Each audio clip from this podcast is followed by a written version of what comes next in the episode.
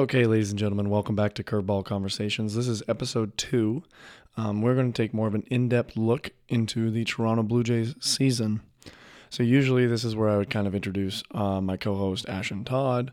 But Ashton has actually decided to drop out of school. So, Ashton was a photographer here at the University of Nebraska. Um, he took photos for the football team, and he has recently decided that he wants to try and freelance. Um, so, he's going to drop out become a freelancer and take his talents that way. So he's gone back home uh, to Kansas City area, and he's going to do that. So this is more of a I had different plans for the podcast um, for episode two, kind of do more of a whole MLB analysis. But you know what? I decided to do more of an in-depth look at the Blue Jays season, look where things went wrong for the Blue Jays after being eliminated in the wild card uh, round against the Minnesota Twins. Um, so let's just go into it um, and get started here talking about the Toronto Blue Jays. So, obviously, where we left off last, we talked about the Toronto Blue Jays having about six games left in their homestand, um, facing the Yankees and the and the Tampa Bay Rays um, to end their season. So they were fighting for that second wild card spot, and they needed to clinch um, a wild card spot as well.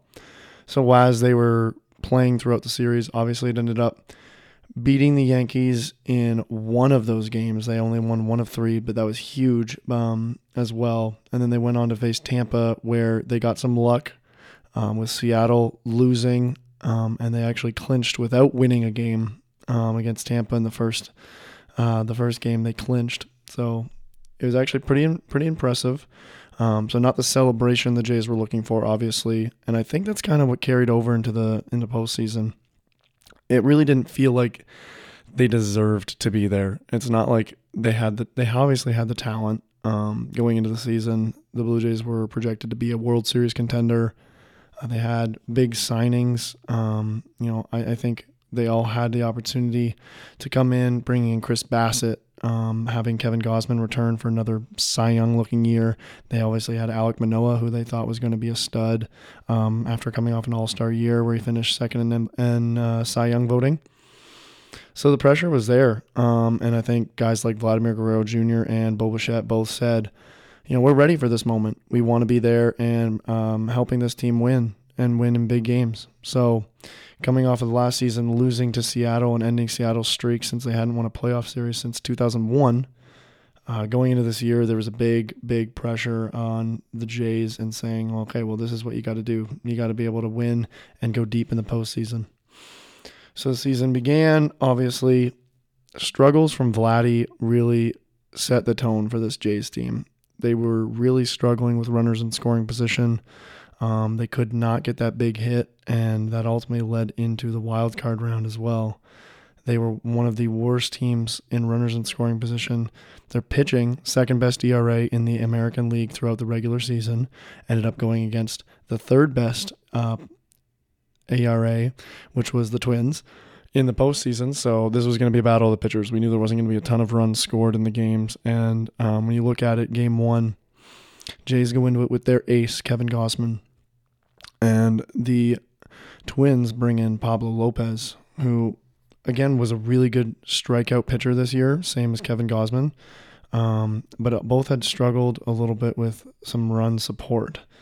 So we were going to see what was going to come early. Um, obviously, watching the game here, actually, in the journalism building, the Jays set the tone early with mm, really nothing going on. They got they got on base because of an error, and that was about it. And then we came into the bottom half, and Royce Lewis sets the tone with a two-run homer in the first inning, and Minnesota was on fire. Um, you know, Gausman kind of battled for the rest of the game. And you ended up going to the fifth um, and kind of settled down. And then they ended up making a pitching change, which everyone thought, well, Gausman just got going, but they didn't want to see him the third time around in the order, so they decided to pull him.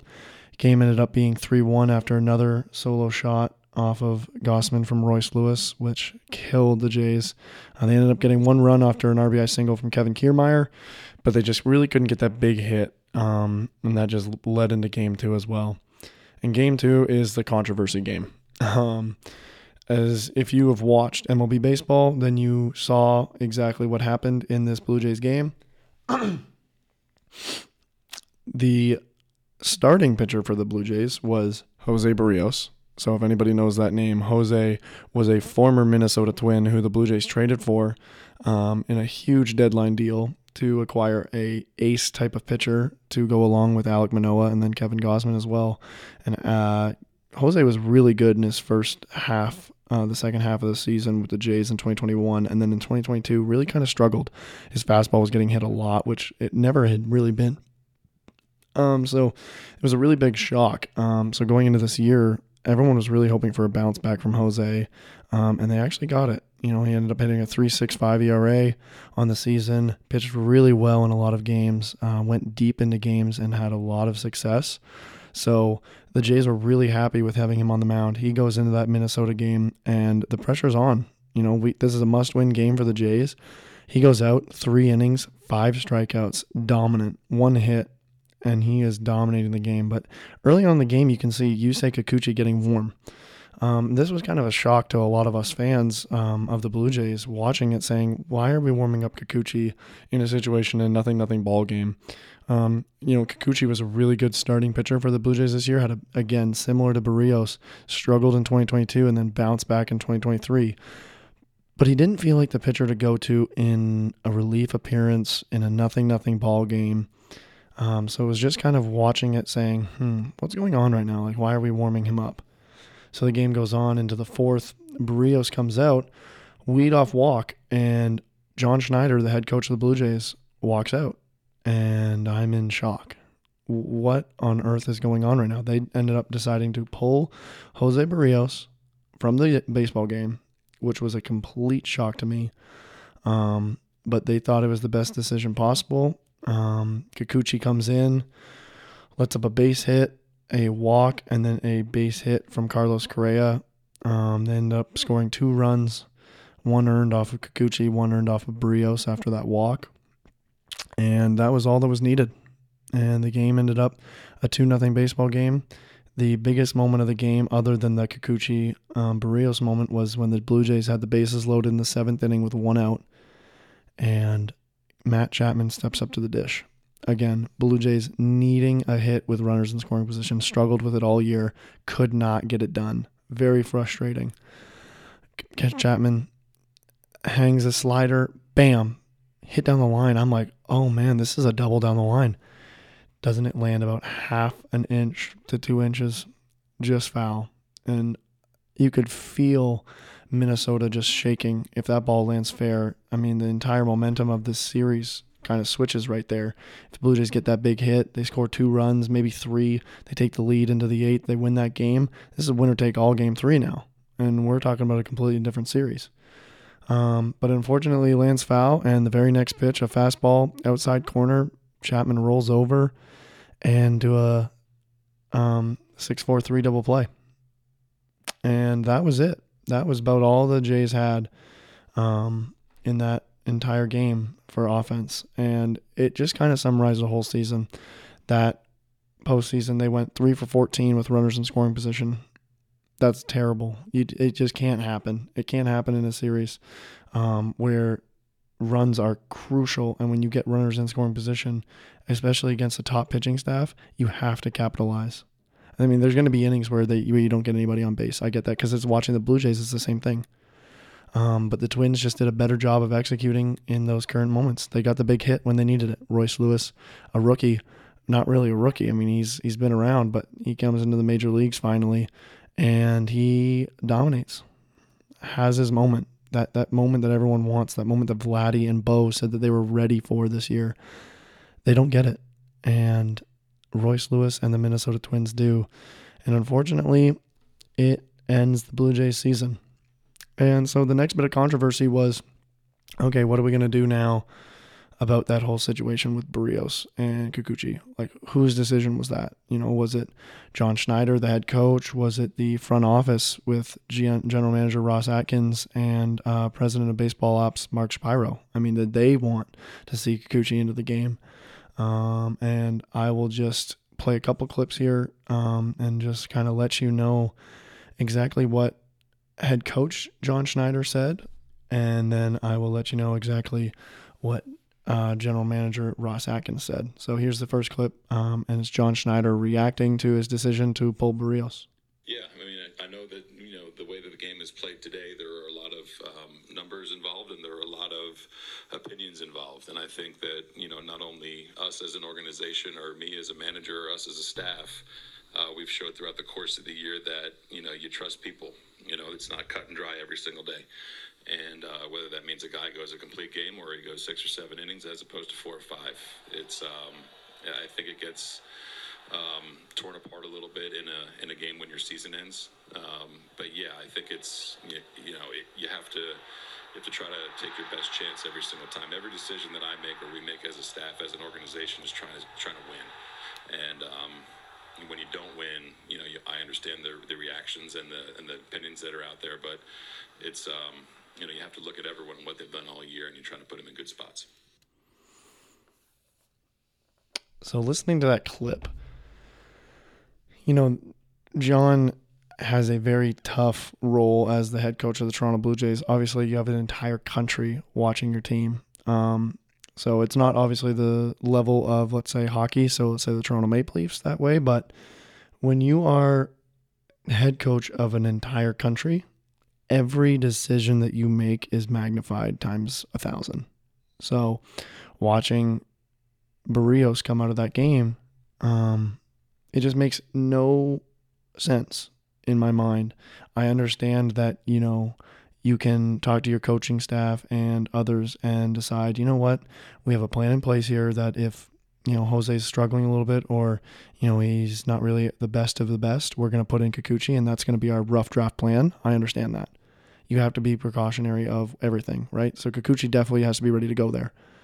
But you have to watch how the game is going. I mean, Minnesota looked brutal against Berrios. I mean, he looked the best I think I've seen him all year and as a Blue Jay in general.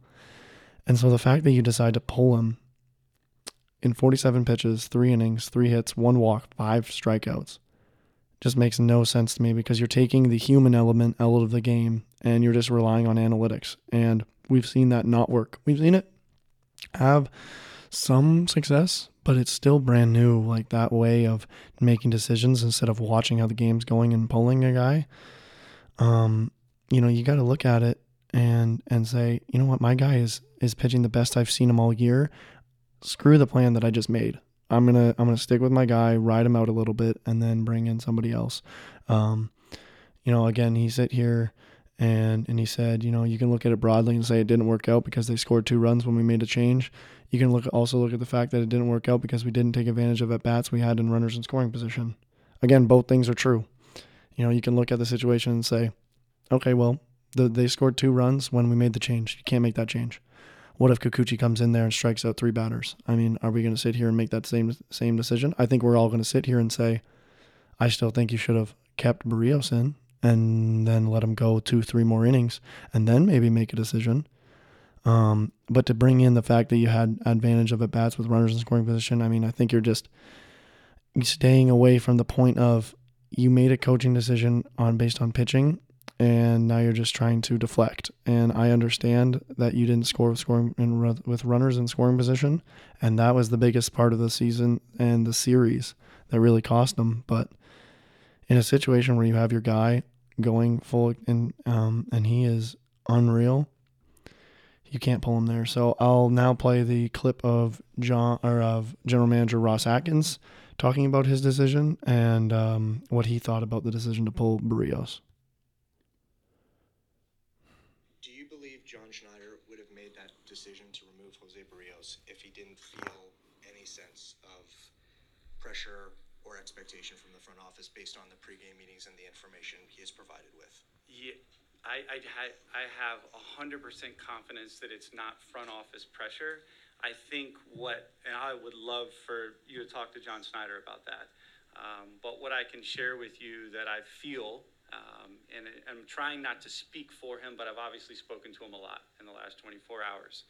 Um, but I feel, based on some of the things that he said, the fact that uh, the plan was somewhat in place. Yusei had been warming there was this opportunity to get the right-handed hitters into the game early, which would set us up great late, trumped what he was feeling on the field, and he was feeling it too, how well Jose was pitching. Uh, there was not a influence from the office that factored into that. Other than maybe that it was an organizational strategy that had been communicated to players. When I say organization, I'm including players, many players, over the course of the days prior to that strategy. In our view, the strategy ended up getting us to a point where we deployed the right handed relievers in an effective way against a more right handed hitting lineup that led us to an outcome where we, we allowed two runs in a, in a playoff game. We see that from a run prevention stand, standpoint as a solid outcome and a good chance to win a game. Evan Carter got the scoring start. So now I sit here and I'm thinking, okay, Ross Atkins is on a hot seat as well, um, being the general manager of the Blue Jays and not succeeding in the playoffs in three straight years now. Um, missing out by a game in 2021, and then Seattle sweeps them in the wild card at home in Toronto last year, and then this year getting swept in Minnesota against honestly a worse Minnesota team. I mean, nobody on planet Earth thought Minnesota was better than Toronto, um, especially watching the regular season. I mean, Toronto's playing in a stacked AL East division. Minnesota has a weak AL Central. They win it, and they got hot at the end of the year. Don't get me wrong, but I mean, the Jays were playing in just a battle for first place in the AL East, and just trying to make the playoffs that way was so hard. Um, so, I mean, you just the the failure just really hurts, and it comes down to you have to look at the main guys. So the general manager is the first one, and you know, listening to how he said, um, what he thought of John Schneider's post conference just showed me that he doesn't have full confidence in John Schneider to be the uh, to be the head coach of the Toronto Blue Jays. I mean, he could have said, you know what, we're full support of um, John Schneider, his decisions, but he said this wasn't a front office decision. You know, we didn't make that decision to pull Berrios. That was John Schneider. So you're not throwing him under the bus, but you really are in a sense that like you're not saying you had full confidence in him. You're saying, you know what, we thought basically that was the wrong decision, but I can't say that out loud. So I'm just going to say, you know what, we didn't have a say. It was John Schneider's decision. And I've talked to him a lot over the past 24 hours. That really scares me. Um, just listening to it on as a fan, that really means I don't know what the direction of this team's going to look like in the next couple of years. I mean, you look at the Blue Jays roster, it's going to look significantly different over the next couple of years. And we'll do more of a deep dive here in a second um, on free agents and um, you know, who's going to sign where. But at this current moment, I mean, I don't know what's going to go on now because the Blue Jays now just have no direction with what their team's going to look like in the next couple of years. And I don't know who the head coach is going to be. I don't know who the general manager is going to be. I know they're under contract, but do you have trust in a general manager who doesn't trust his head coach and a head coach who constantly is getting blamed for wrong decisions? Um, so I don't know what they're going to do, but it's going to be interesting to look at um, this off season because it's going to be massive to see what they do and who they re-sign, who they bring back. Um, but I don't think they're going to bring back a lot of people. But here we go. I mean, let's get into it and look a little bit more into a deep dive of the Blue Jays free agents. Um, so the big one, obviously, Matt Chapman is now going to be a free agent. Um, you know, I loved I loved what Matt Chapman did for this team. I thought Matt Chapman was a great defensive player. Obviously, he was. Um, Jordan Hicks is another uh, free agent. I would love to have Jordan Hicks back. Um, I don't know if we can do that. Obviously, we had a short amount of time with him, but he looked like a difference maker in the bullpen. And I think him and Jordan Romano could be a deadly one two combo in the pen.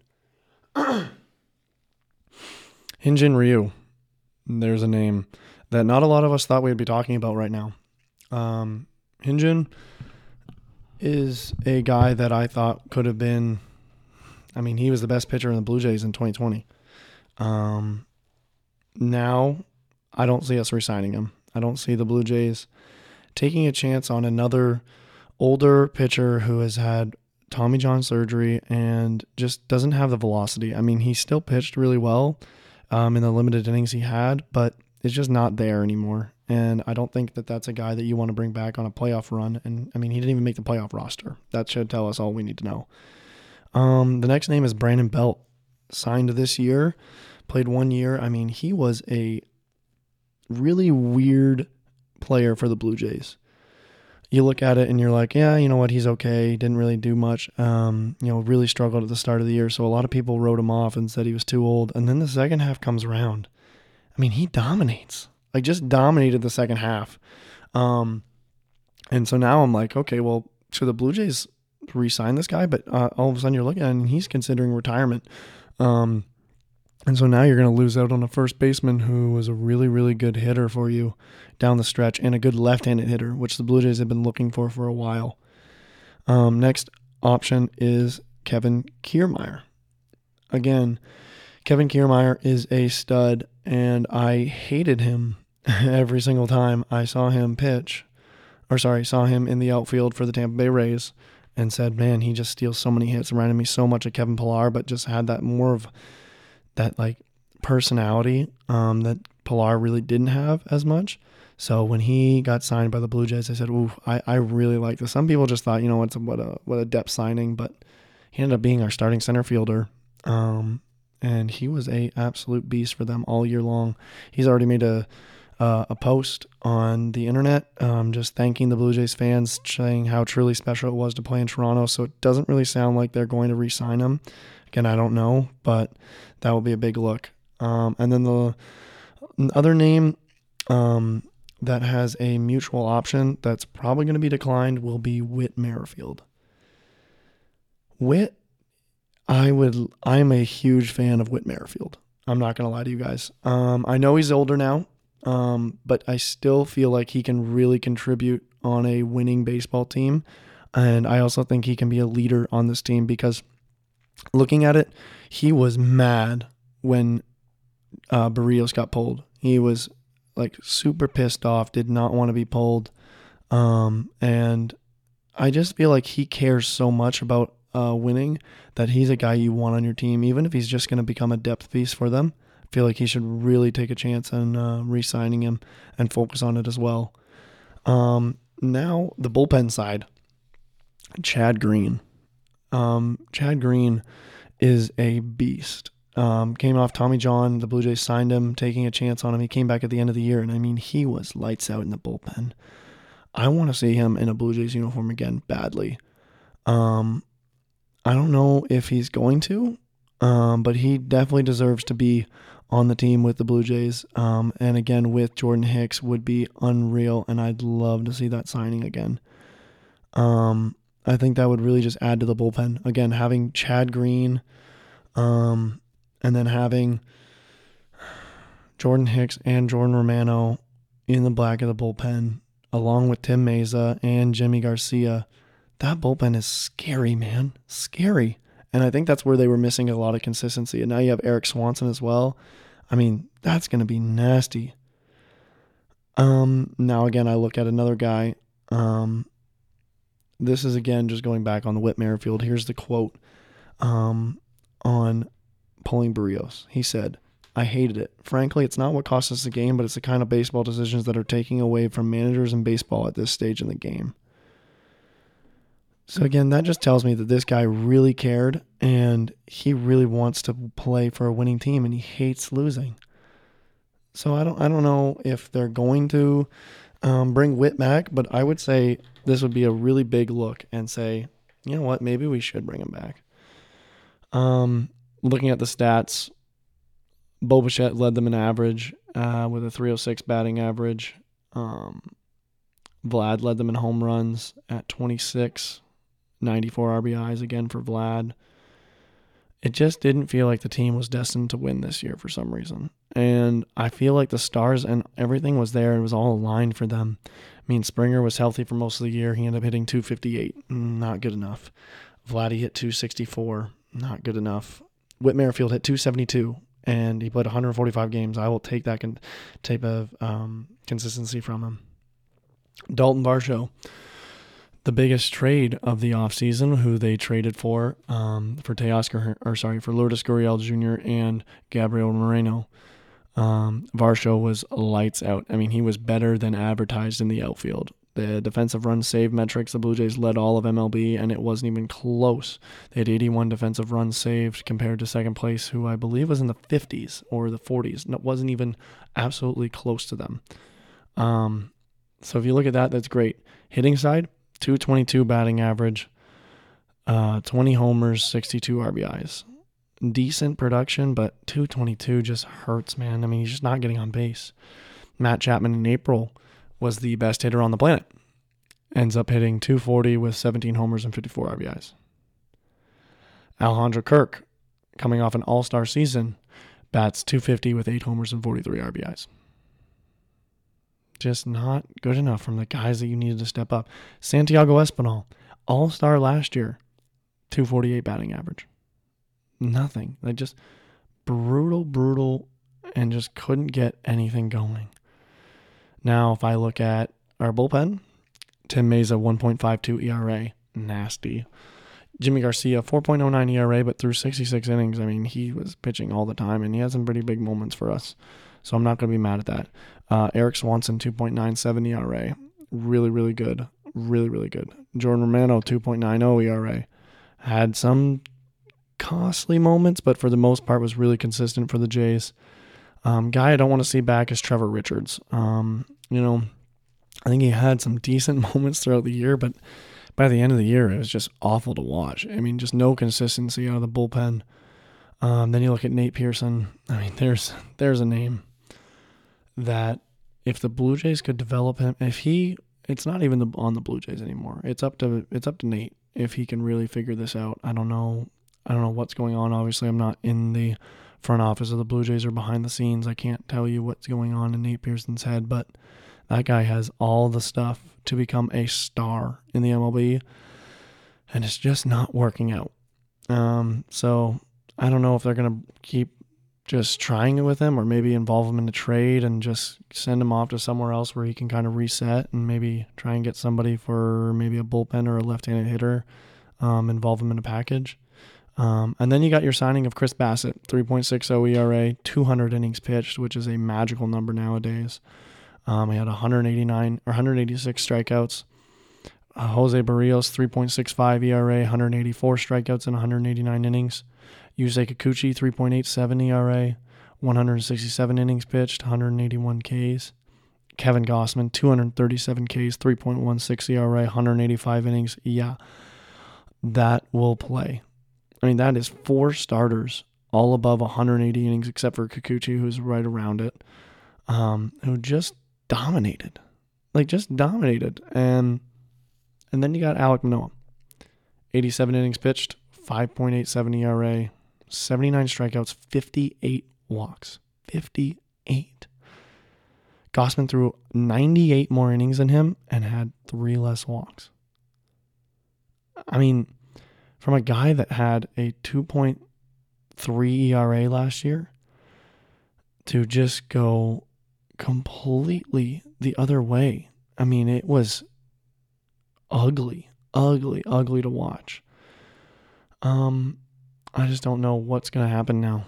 I don't, and I genuinely don't know if he's going to become a Toronto Blue Jay again next year or if he's going to be starting in the minor leagues the the front office is not talking about him. I mean, they they slumped off stuff, did not want to listen to him, and it really scared me um, to hear that. So um, I don't know what they're going to do, um, but I mean, I, I see him still being able to help. Um, has actually released one day ago that he had an injection in his shoulder.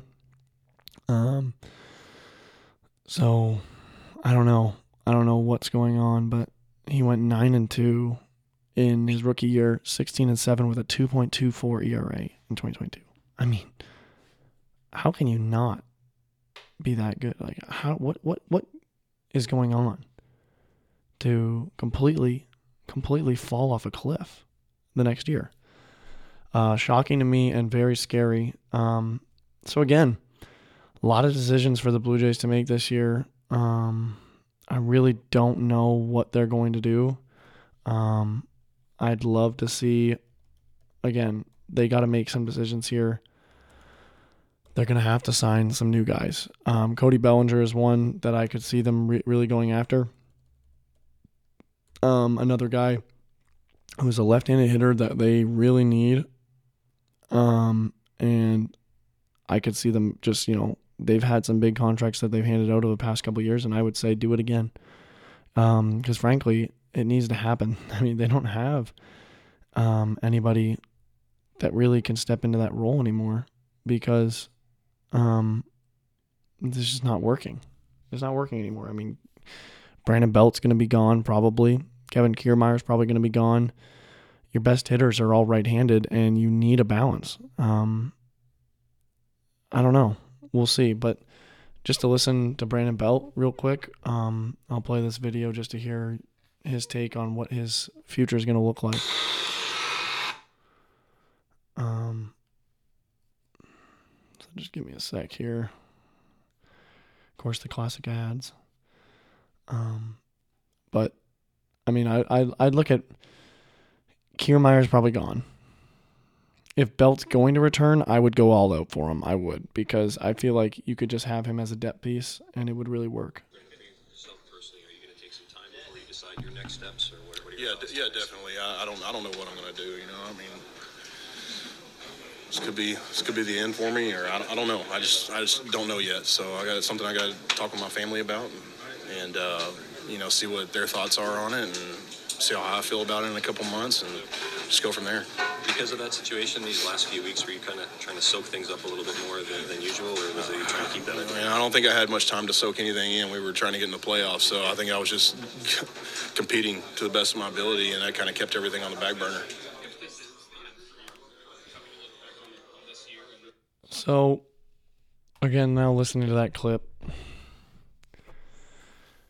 I think he's gone. I do. I think he's going to talk to his family and kind of realize, you know what, this was my last chance to really just have a chance with a, a team to really help them and be part of a playoff run. I don't know if his he had an injury at the end of the year. I don't know if he's going to be able to stay healthy enough to play another full 162 games. Um, but I just don't think it's going to happen. So now, um, I mean, looking into next year, Jay's got a lot of decisions to make um, based on who they're going to bring back, maybe who they're going to bring in. Obviously, the talent's still there. It's not like this team is bad. They are a playoff team for sure. They can. They're definitely better than 89 wins.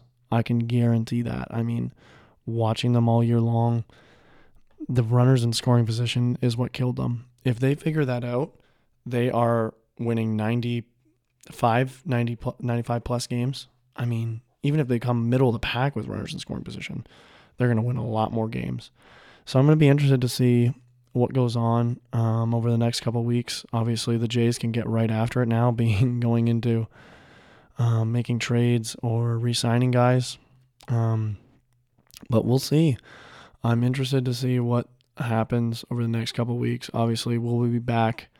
Um, I'll probably give it a couple weeks just to let some things go by, let the playoffs run out a little bit, and see what the Jays do. Um, but I just want to thank you guys again um, for listening to Curveball Conversations. Um, we will see you again in a couple weeks and probably give you an update on the Blue Jays um, and see what they've done. Um, have they re-signed anybody? Are they going to make trades? Is the head coach or the general manager gone? Um, we can find that out in a couple weeks. So thanks again for listening, and uh, we'll uh, see you guys next time.